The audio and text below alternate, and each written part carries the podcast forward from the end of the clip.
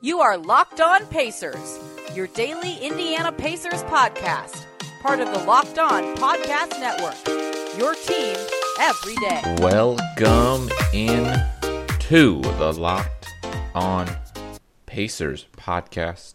My name is Adam Friedman. As always, I'm the host of this wonderful podcast.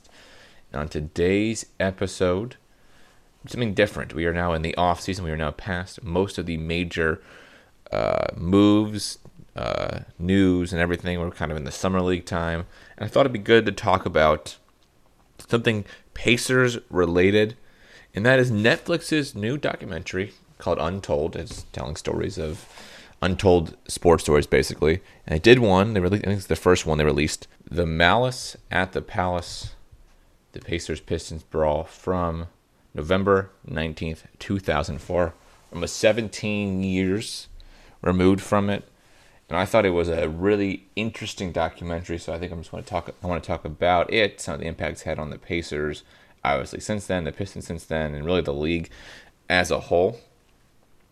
So I think the the way to start with this is just to recap what happened. Um, I don't think I think most people out there know exactly what what the the Palace is, but basically it was an all-out brawl between the Pistons and the Pacers in the 2004-5 season.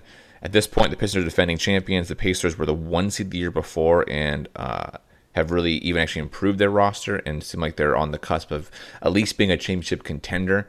Now, who knows if they would have won the championship or not? I could contend they would. They're a really good team uh, led by Ron Artest, Jermaine O'Neal, Stephen Jackson, and a and a uh, ageless Reggie Miller who was on that roster. The Pistons, on the other hand, had Ben Wallace, uh, Richard Hamilton, Tayshaun Prince, Rasheed Wallace, and Chauncey Billups. So both teams are really, really good.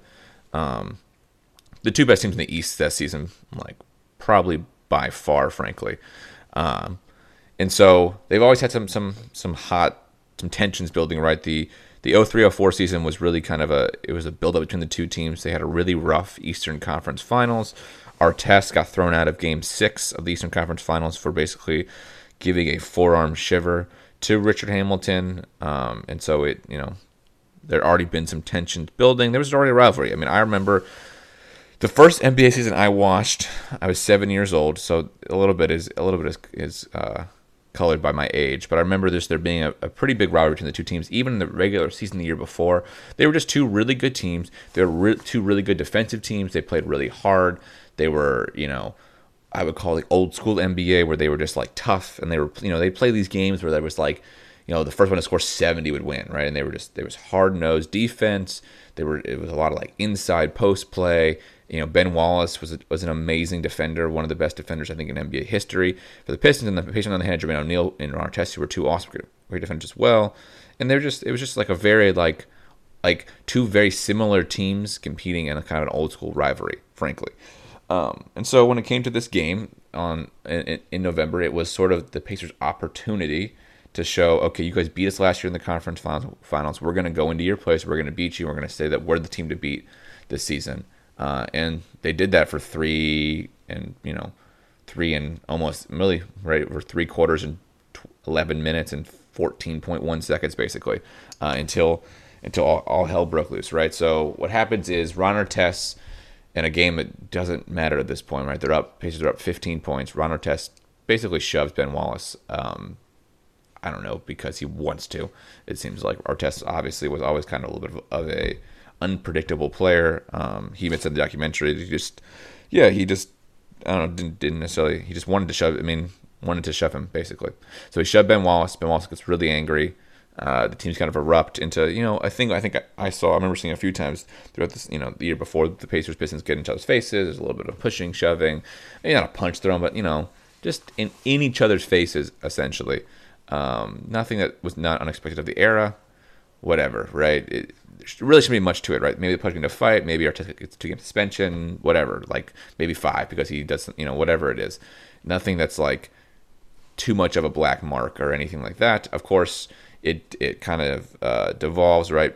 Uh, the documentary does a good job of this, but they point out that basically Ben Wallace was started throwing headbands at, at Artest, who at this point is not even involved in the like now the scruffle, right? Artesta's gone to the side, and it's basically like Wallace and Steve Jackson trying to hold back Wallace, and a couple other Pacer players and coaches all get into it, and they're just trying to like hold people back, right?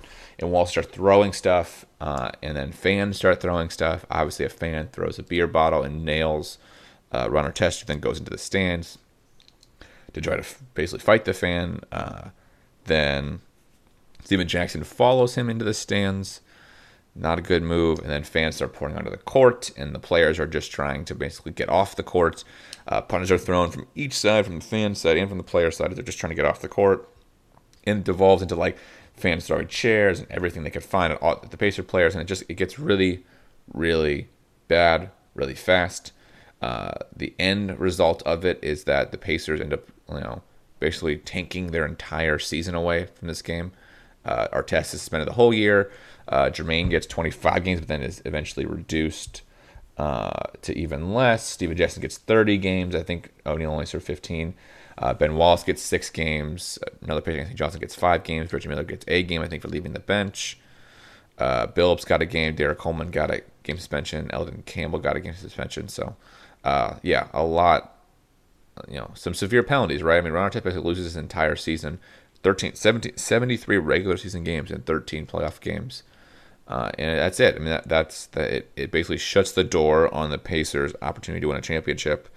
Um, and I think, obviously, following it, there was a lot of um, blaming of the players, right? And the documentary kind of shows that. And I remember it too. Everybody, I'm going to use a word, but I don't necessarily think it's true, but everybody calling them thugs um, in the NBA you know these spoiled players, right? It, it it definitely played into a time that you could see wasn't was kind of an old old school mindset, and maybe is the right way to put it, where people were people viewed athletes in a way they don't view them now, right? I think there's there's this concept back then, at least athletes, especially NBA athletes, um, because they the salaries had increased so fast, players were getting like hundred million dollar deals, that the NBA players were these spoiled athletes who made millions of dollars and you know still it didn't act like and I'm gonna use again in, in quote unquote professional. They were just you know and they were you know because they wore dreads and because they had tattoos and all this other stuff they looked like they were not the you know you know prototypical you know athlete right uh, i think jermaine o'neal has the best quote in the documentary where he's like they were mad at us you know they were calling us all these names but in any other sport they glorify fighting hockey the guys literally beat each other to a pulp and they're and fans are okay with that. In baseball, there's brawls, and I mean those things. Even nowadays, the baseball brawls are kind of just laughed at in some ways, and they're in their their broadcast, and there's not like this big deal. Now, certainly the fan aspect of it is pretty rough, but I don't think I don't know if that necessarily falls on the players. And I think in hindsight, that's what this documentary kind of does, and it paints this picture of like the reaction to it was the players were just in a fight or flight mode, and basically they like felt like they had they what they had to do to, to survive. And in hindsight, if you thought think about what's going on around them, maybe they you know they were justified. And they talk about how the court uh, or how like, at least the feels like the players were justified. And so to me, that's that's where like this thing kind of changes. And is the most interesting part is just how the documentary paints this in a way that I think if this happened 17 years later, we would have had a whole different outcome. And I want to talk about that next. But first, we need to get to some of today's sponsors because today's Locked On Pacers podcast is brought to you by Sweat Block. There are a few things in life that just aren't fun to talk about, and one of them is excessive sweating. You know the kind of sweating where you sweat through your shirt for no reason. It's embarrassing, right? I know this isn't life or death, and there, there are worse problems in the world, but let's be honest. In the moment, this can feel like a big deal. Nobody likes to pit out during an important speech, interview, or first date, God forbid. I'd rather not worry about it, and that's why you can use Sweatblock antiperspirant wipes. Sweatblock is a stronger and more effective than any clinical antiperspirant. Simply apply it at night before bedtime, go to bed. Next morning, then you wake up, wash, and go about your day without worrying about sweat. Guaranteed. I know this sounds too good to be true, but literally, Sweatblocks, use them once or twice a week, and it keeps your armpits dry. No more pitting out. No more picking your shirt based on which one's high sweat better. If you or someone you love is dealing with this, you need to check out Sweatblock. And you can get a 20% off at sweatblock.com with the promo code locked on. That's L O C K E D O N for 20% off. uh, sweatblock.com. You also find their products on Amazon or at CVS. And we are also brought to you by our wonderful friends over at betonline.ag. BetOnline.ag, is the fastest and easiest way to bet on all your sports action. Got the baseball season in full swing and the NFL season is just weeks away. You can track all that action on BetOnline.ag. Get the latest news, odds, and info on all your sport needs, including the MLB, NBA, NHL, NFL, and all your UFC and MMA action.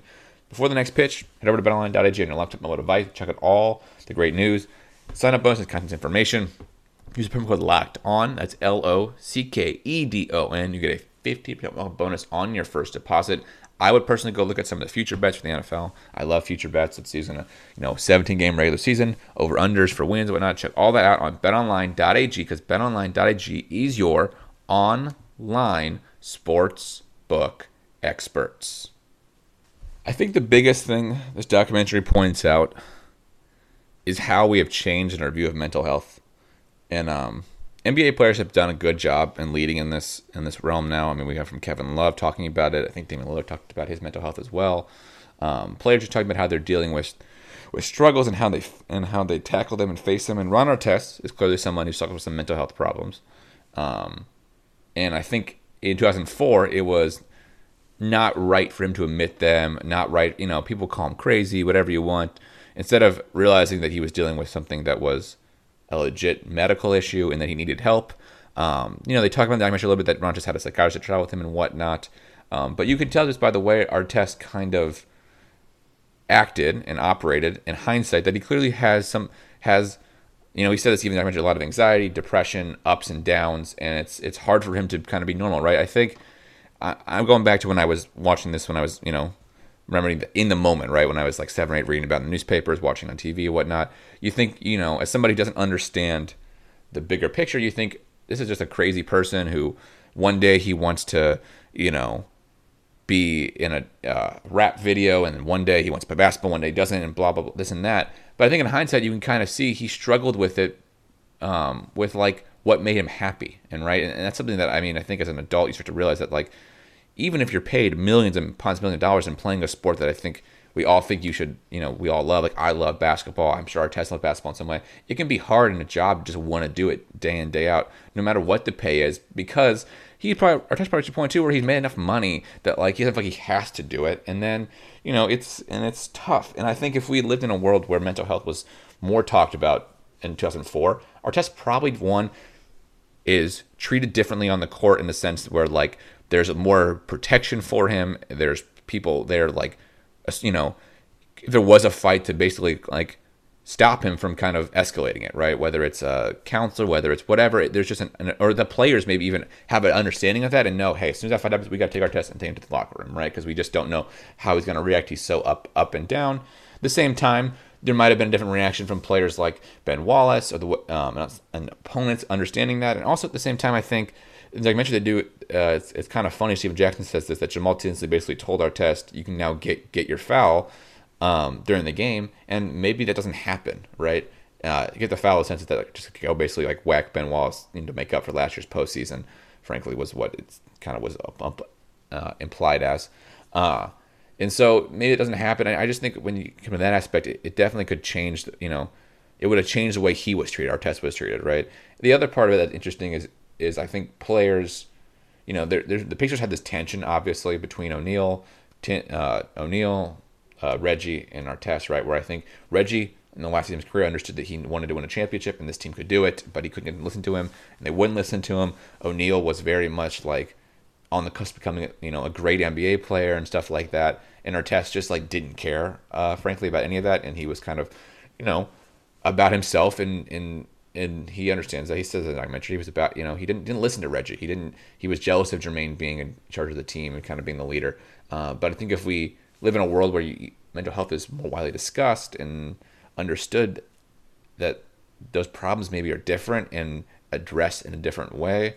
Um, and I think that that's what's really you know interesting with the documentary. And then I think too uh, some of the language. Obviously, I mean I think the calling the players thugs in hindsight is kind of ridiculous um, because you watch the videos. There were, you know, basically let's call it twenty thousand, probably less because they didn't declare a little bit, but like 10, 5, 10,000 fans descending on the court on them. Uh, and this basically chaos, and they were just trying to get off the court at times. Sure, Artest should not have gone in the stands, but like I said, if you if you think about it in a bigger context, where this is a guy who can't really control his emotions, uh, has trouble with ups and downs, maybe the the the reaction one isn't to suspend him for the entire season. Maybe it's to make him, you know, basically like in indef- like an indefinite suspension until he addresses his, his mental health issues. Maybe there's more security there. I mean, there's things like that that definitely would address that. And, and it seemed like the NBA felt like they had to scapegoat the Pacers players because um, even you see there's no Pistons really spend. They had to scapegoat the Pacers players to protect their image, to protect their sponsorships. I mean that's that's part of it too. If we live in a world where it's today where that's more widely discussed, is is brands can't get away with that. Like the NBA wouldn't be able to get away with basically trying to just protect themselves in some way that like by just blaming it on their players and not taking any responsibility for like themselves.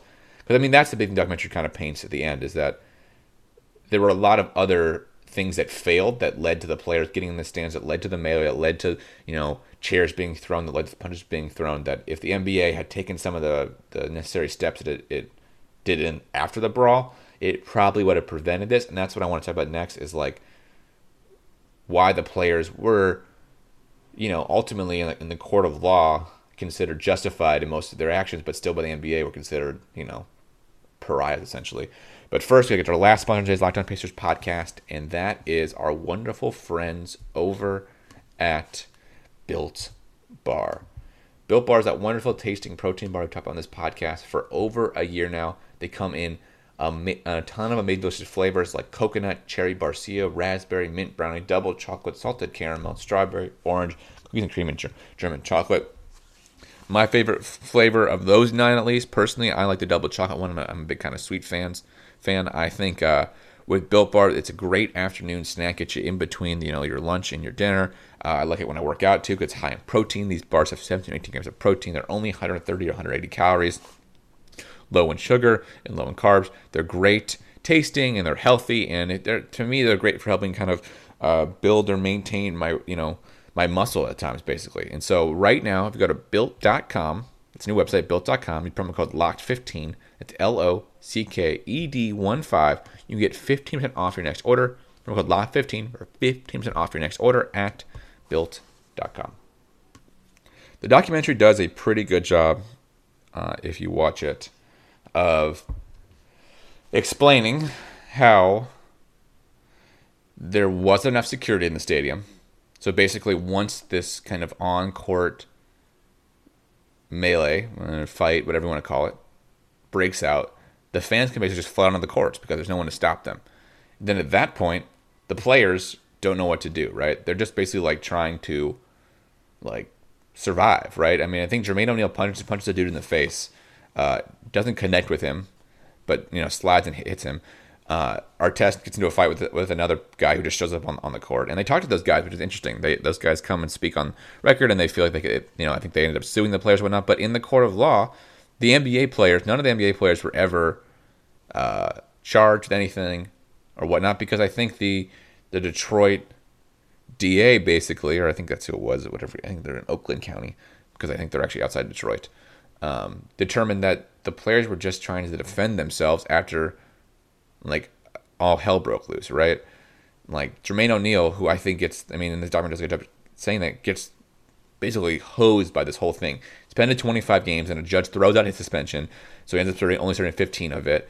Um, like, didn't do anything. He was basically just like trying to get people off of other people, trying to get to the locker room. People are throwing chairs. People are, you know, throwing popcorn, beer, whatever. I mean, t- to me, I think the, the the craziest thing of the whole thing is, and it's probably because it's, you know, why would you? But the NBA never actually put any of the onus on the fans. The courts did, but the fans have some responsibility in this, and the fact that they basically like skated by Detroit did in, in a way, right? Uh, the, the, team did, and the Pacers got so heavily hurt by it. it, is kind of a, a, a disservice, I think, to to like what really happened, right? I, like if you look about it in the bigger picture, right? The Pacers basically championship window shut that that night, right? They were about a year in, we'll call it ten games, where they were like a legitimate uh, NBA championship contender. Detroit had five straight years where they could have won a championship, right? They made five straight conference finals from 03 to 09 or 03 to 08, I think.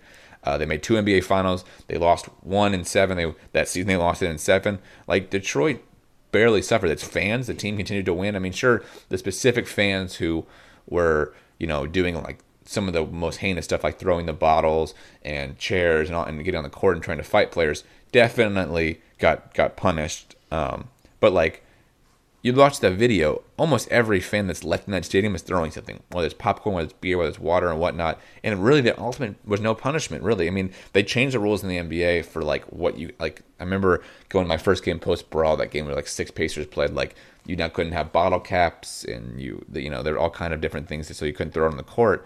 But Detroit fans really never, um, you know, like as a whole, had to serve a punishment for what was you know ridiculous behavior out, of their fan base. And I think the best thing is when you there's a there's a clip um, post the brawl on ESPN. It's like I think it's I don't want to say who it is, but it's a bunch of ESPN guys, uh, and they and they're mad at the Detroit fans, and then also the next day it becomes about the players. And certainly the players deserve some responsibility. Artest should not have gone in the stands, and that is clear. And that is, but like, I, I don't know if he necessarily in hindsight deserved the kind of thing he got as much as he got Jermaine definitely didn't. Stephen Jackson probably didn't either. But like, and I mean, I think the the the, the kind of secret of this this whole thing is that like I think no matter what happened in that game, if that brawl never happened, Artest was heading for a, a, a blow up point. Whether it was blowing up at his teammates, whether it was blowing up at another player, or the fans, Artest had been building that. I mean, you can he you can see it in the documentary. He doesn't want to play basketball. He doesn't like being on the Pacers that much anymore. You know, there's a lot of you know underlying issues that he eventually, gets over and you know obviously won the championship with the Lakers in I think 09 uh, or maybe 10 2010 one of those years he and he, he gets over it and he finally figures it out but like he probably needed this kind of instance to sort of reset him to to get him you know back on a path where he actually could play in the league because I, I just don't think I just think he had reached a point because he was kind of I think he was at the point where he was good enough where he thought he could be his own superstar on his own team but he wasn't mature enough to handle it and it just didn't work. And at the end of the day, I mean, he said it in the documentary. They all said it. They it ultimately ended up hosing Jermaine O'Neal, who, you know, basically prime of his career gets gets gutted because he plays on a Pacer team. It should be a championship contender, and instead is basically middling around before he gets shipped to Toronto. But like from 03 to 06, Jermaine O'Neal was one of the best players in the NBA, and that team should have been in conference finals competing every year, uh, and they weren't. And it's just it sucks for him, frankly. And so I, am glad this at least is finally giving Jermaine O'Neal his his due because he was one of the best players in the league. I mean, he was second in the MVP behind Kevin Garnett in 2003 4. Um, you know, the Pacers are a better team than Timberwolves that year, right? They won more games, but Garnett had a really great season. But like O'Neal was, was was definitely an MVP type level player. Probably an 05 could have been as well, or a 4 or 5 could have been one as well.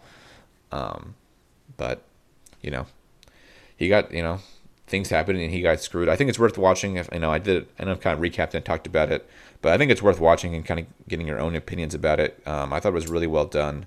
Uh, I thought, you know, it's obviously a very pro Pacers perspective, but I think, you know, you can kind of just see from the fans they talk to just how like arrogant the fans are and how the players feel like they wanted to defend themselves and they were they are remorseful in a way the fans aren't, which I find is really interesting. Like the players like understand the gravity of the situation and the fans that were there don't. And frankly, the fans probably don't feel because they kind of won, right? They basically eliminated the Pacers from competing with the Pistons. They're the Pistons' main rival in the East that season, and the Pistons ended up having obviously they went on the championship, but they had another four-year run where they were really, really good, and the Pacers, you know, sucked basically since, since after the brawl. The Pacers weren't good after the brawl for till basically Paul George came into the picture. So, yeah, they they ultimately won, I guess those the Detroit fans. So it just it's sad and it's, it sucks as a Pacers fan to look at in hindsight, but um, it's good to look back and at least at least notice the changes that's happened and how I think thing like this just wouldn't happen again because there would just be more discussion about mental health and the players wouldn't be blamed right away for. Um, there would be definitely a discussion about how you know the fans have some culpability in it. So unlike before. That's all I got for Locked On Pacers podcast. Uh, we'll be back on Monday with a weekly show, probably doing off-season grades. Uh, we are switching to probably three days a week in the off-season from about uh, what is it, August 16th through probably mid September, so probably a four or five week stretch till training camp opens up. But we'll still bring you shows three times a week, so check those out. Uh, as always, you can follow our podcast at Locked On Pacers. Me at Freeman5, my co-host Tony's at Teast NBA. That is all for Locked On Pacers podcast. We'll see you guys again next week.